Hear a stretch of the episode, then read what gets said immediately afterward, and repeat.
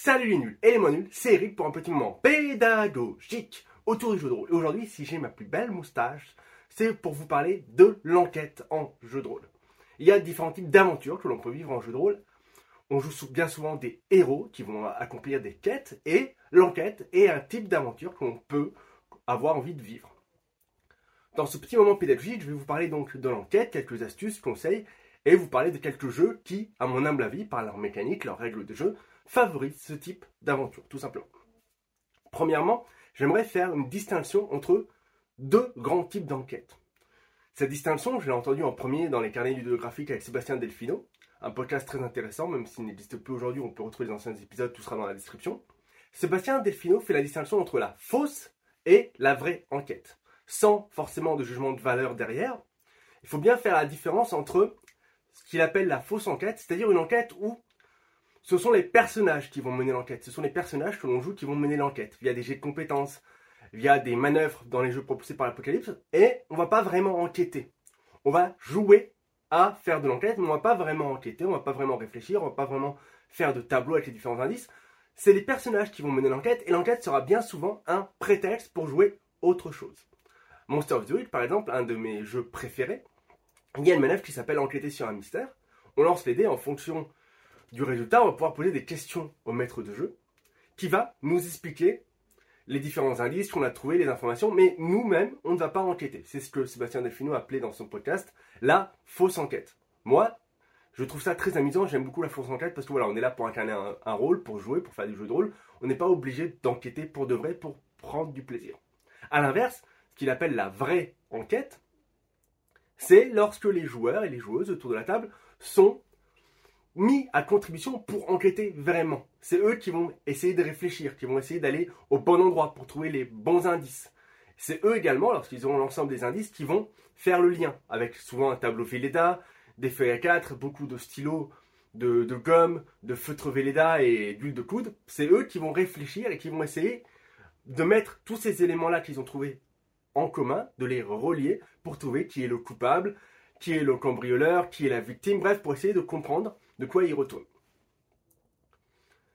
Ça, c'est vraiment les deux types d'enquêtes que l'on retrouve habituellement à nos tables de jeu de rôle. La fausse enquête, c'est celle que je préfère en tant que joueur parce que, voilà, me triturer les ciboulots, c'est pas forcément quelque chose que j'aime personnellement. Je viens pas ici pour souffrir, ok? Je viens ici pour m'amuser, pour passer un bon moment et je n'ai pas donc forcément envie, surtout quand tu as passé une grosse journée de boulot, que tu es fatigué, j'ai pas forcément envie de faire de la vraie enquête et de me triturer le cerveau. Néanmoins, c'est quelque chose qui peut plaire énormément à vos joueurs, à vos joueuses. Donc voilà, à vous de décider, en fonction de ce que vous aimez, en fonction de ce que vos joueurs et joueuses aiment, ou vous-même, à vous orienter vers de la vraie ou de la fausse enquête. Ceci étant dit, quel que soit le type d'enquête que vous allez faire, il y a quelques astuces, quelques conseils que je peux vous donner pour essayer d'améliorer vos enquêtes, hein, tout simplement. Premièrement, la plupart des enquêtes vont reposer sur des indices, sur des euh, trucs qu'on va trouver, sur des preuves, des évidences, des empreintes, des euh, journaux intimes qu'on va retrouver. Bref, tout un tas d'indices qui vont permettre, soit au personnage dans le cadre de la enquête, soit aux joueurs dans le cadre de la enquête, ces indices vont permettre d'avancer et de dénouer le fil de l'intrigue. Bref, ces indices-là, il ne faudrait pas que ils n'arrivent pas dans l'escarcelle de vos joueurs et vos joueuses autour de la table et de leur personnage. Ce serait dommage de pas pouvoir aller au bout de l'intrigue parce qu'on a loupé un indice.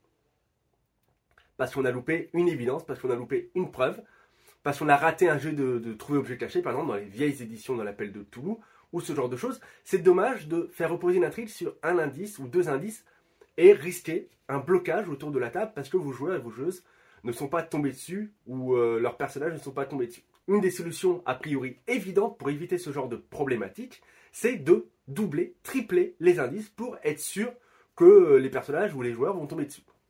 C'est quelque chose qui est assez bien expliqué dans Place to Go, People to Be, un site, une énorme ressource euh, de conseils théoriques et astuces autour du jeu de rôle dont j'ai déjà parlé ici, je remets le lien dans la description. Eh bien, au lieu d'avoir un indice qui va mener le coupable, eh bien, on, va en avoir trois. Ça fait trois fois plus de chances de tomber dessus. On va aussi doubler les lieux où on peut trouver les indices. Si on ne trouve pas tel journal dans telle euh, pièce dans le manoir, eh bien peut-être que dans le train, on aura un autre journal avec la même information. Bref, voilà, on va tripler à chaque fois. Trois fois trois fois trois, trois lieux, trois indices trois euh, manières différentes de comprendre les indices, en doublant, triplant ainsi les informations, on est sûr que quel que soit le chemin que vont emprunter nos joueurs et nos joueurs autour de la table, ils vont tomber dessus. Deuxième chose à faire pour éviter tout blocage, c'est ne pas hésiter, dans le cadre de la vraie enquête, à aider vos joueurs et vos joueurs autour de la table.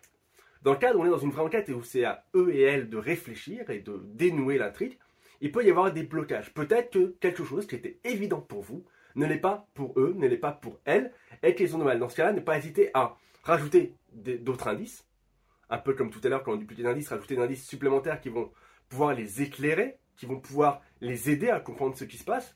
Ne pas hésiter éventuellement à les aider dans leur réflexion. En tant que meneur ou meneuse de jeu, vous avez souvent plus de recul, une position un peu surélevée par rapport à ce qui se passe autour de la table, et vous allez les entendre discuter, réfléchir, brainstormer, amener des suppositions, des pistes qui sont parfois bonnes, qui sont parfois des fausses pistes, si vous voyez qu'il y a un blocage, que il commence et elle commence à pédaler dans la semoule, et que l'amusement n'est plus là, parce que quand on fait de la vraie enquête et qu'on réfléchit, et qu'au bout de 30 minutes, 45 minutes, on est en train de discuter, de faire des pistes, et qu'il n'y a rien qui colle, que les indices s'enclenchent pas bien et qu'on est un peu perdu, eh bien, ça a tendance à se voir sur le visage des joueurs et des joueuses autour de la table.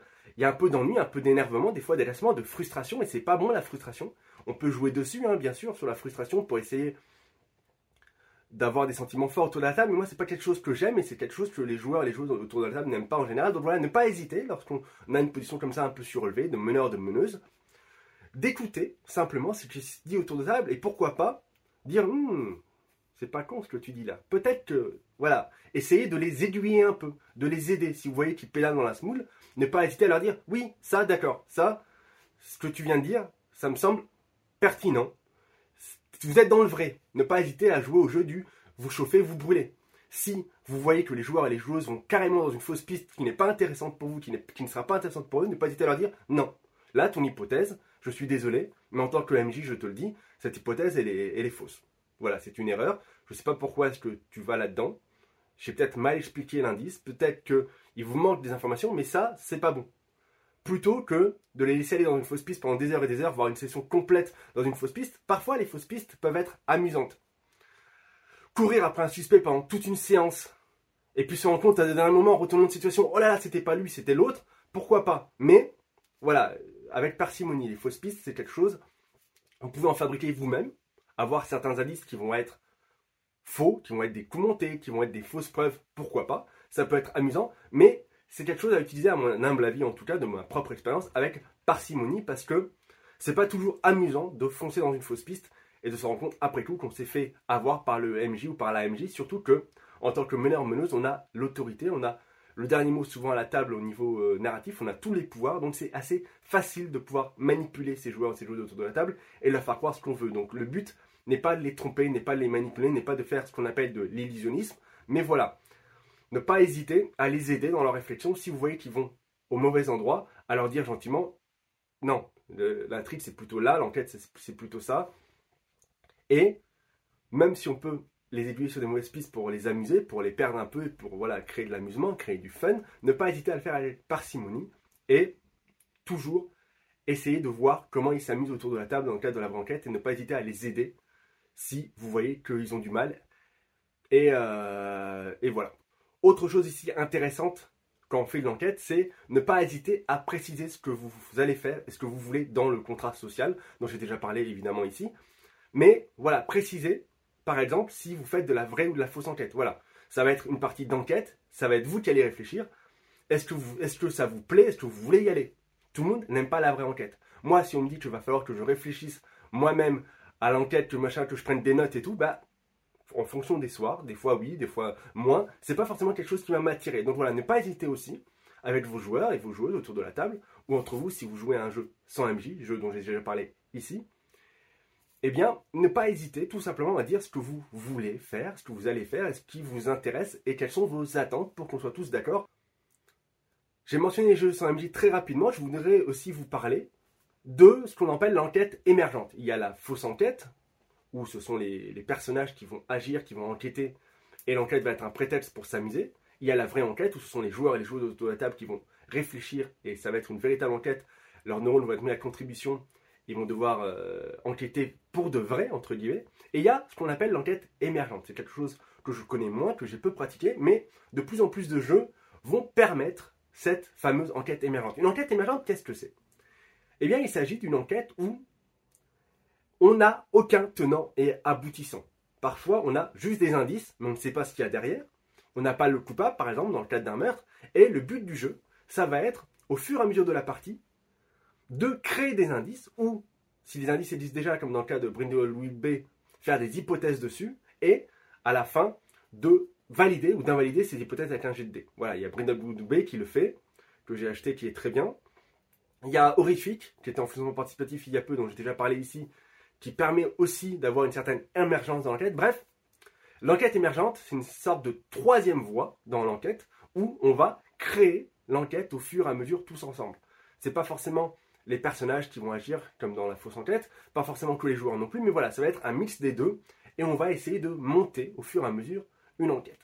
Voilà pour l'enquête, les quelques astuces et conseils que je pouvais vous donner. Au niveau des jeux pour faire de l'enquête, il y a certains jeux de rôle qui sont spécifiques, qui sont faits exprès pour faire de l'enquête. Et j'aimerais vous en mentionner quelques-uns. J'ai déjà parlé de Monster of the Week qui est excellent pour faire de la fausse enquête. On n'enquêtera jamais vraiment, mais il y aura toujours un monstre, le fameux monstre de la semaine. Il y aura toujours euh, des crimes, des délits, des machins, des trucs qui vont se passer. Et grâce à la manœuvre enquêtée sur un mystère, on va pouvoir, par le biais de nos personnages, avoir des informations. Et lorsque on saura ce qui s'est passé, on va pouvoir agir. C'est euh, voilà, c'est un jeu d'action-réaction. On va enquêter, avoir des informations, puis on va agir et combattre le fameux monstre. Et c'est un jeu qui est super agréable à maîtriser, à mener, à faire jouer, qui est super agréable à jouer avec des règles qui sont élégantes. Bref, Monster of the Week est un de mes jeux préférés et il est, à mon humble avis, toujours idéal pour faire de la fausse enquête. Pour ce qui est de la vraie enquête, je m'orienterai plutôt sur le système Gumshoe, qui est un système de règles générique qui permet justement de faire de l'enquête. Il a des mécaniques de jeu assez simples et élégantes qui reposent entre autres sur l'idée qu'on a des compétences d'investigation, d'une part, et d'autre part que lorsque l'on cherche au bon endroit, on a automatiquement les indices. Par exemple, si l'on fouille un bureau à la recherche de papiers, eh bien on va les trouver parce qu'on fouille au bon endroit. Parce que voilà, on a décidé qu'on allait fouiller le bureau. Il y a dans le faux tiroir du bureau des papiers compromettants par rapport à la victime eh bien, si on cherche à cet endroit-là, eh bien, on va forcément le trouver. Et les compétences d'investigation sont des euh, ressources qu'on va pouvoir dépenser pour avoir des informations supplémentaires. Si on reprend l'exemple du bureau, eh bien, on va trouver forcément ce papier-là parce qu'il n'est pas très bien caché. Mais si on dépense un point de compétences d'investigation en plus, eh bien, on va remarquer un mécanisme dans le bureau qui ouvre un passage secret, qui nous emmène dans une pièce et on va avoir des informations supplémentaires. Et à force de dépenser des ressources, ça c'est les joueurs et les joueuses qui vont décider au fur et à mesure où est-ce qu'ils veulent dépenser leurs ressources de compétences d'investigation, dans quel endroit ils, ils veulent fouiller plus, ils veulent obtenir plus d'informations. Et les informations, les différents indices vont s'accumuler assez rapidement, de manière assez fluide tout au long de la partie. Et c'est plutôt de la vraie enquête dans le sens où ça va être ensuite aux joueurs et aux joueuses autour de la table, avec tous les indices qu'ils ont, de réfléchir et de deviner de dénouer le nœud de l'intrigue en question de l'enquête et terminer l'enquête, la classer, trouver le coupable, l'arrêter, etc., etc., etc. Il y a plusieurs jeux qui marchent avec le système Gumshoe. Trail of Toulouse, qui est sans doute le plus connu, le plus joué, qui euh, se passe dans l'univers de, Lovecraft. Et celui que moi j'ai pledgé il n'y a pas longtemps et auquel j'ai fait jouer le kit d'initiation au club et qui, qui est sympa aussi, qui s'appelle Bubble Gumshoe, où on joue des ados détectives on reprend cette histoire de vraie enquête, on reprend ces compétences d'investigation, ces ressources qu'on va dépenser, mais on ramène tout ça dans un univers où on joue des adolescents qui vont avoir leurs problèmes d'adolescents, leur euh, rupture amoureuse, leurs parents qui sont pas cool, le lycée, etc., etc. Mais en plus, ils vont dénouer des, des mystères. Et pour l'enquête émergente, j'en ai déjà parlé un peu plus tôt ici, mais horrifique marche très bien pour ça. Bref, voilà, c'est tout pour moi pour l'enquête aujourd'hui. J'espère que ça vous a plu. N'hésitez pas à partager, aimer, commenter. Et je vous dis à plus pour des nouveaux moments pédagogiques. Ciao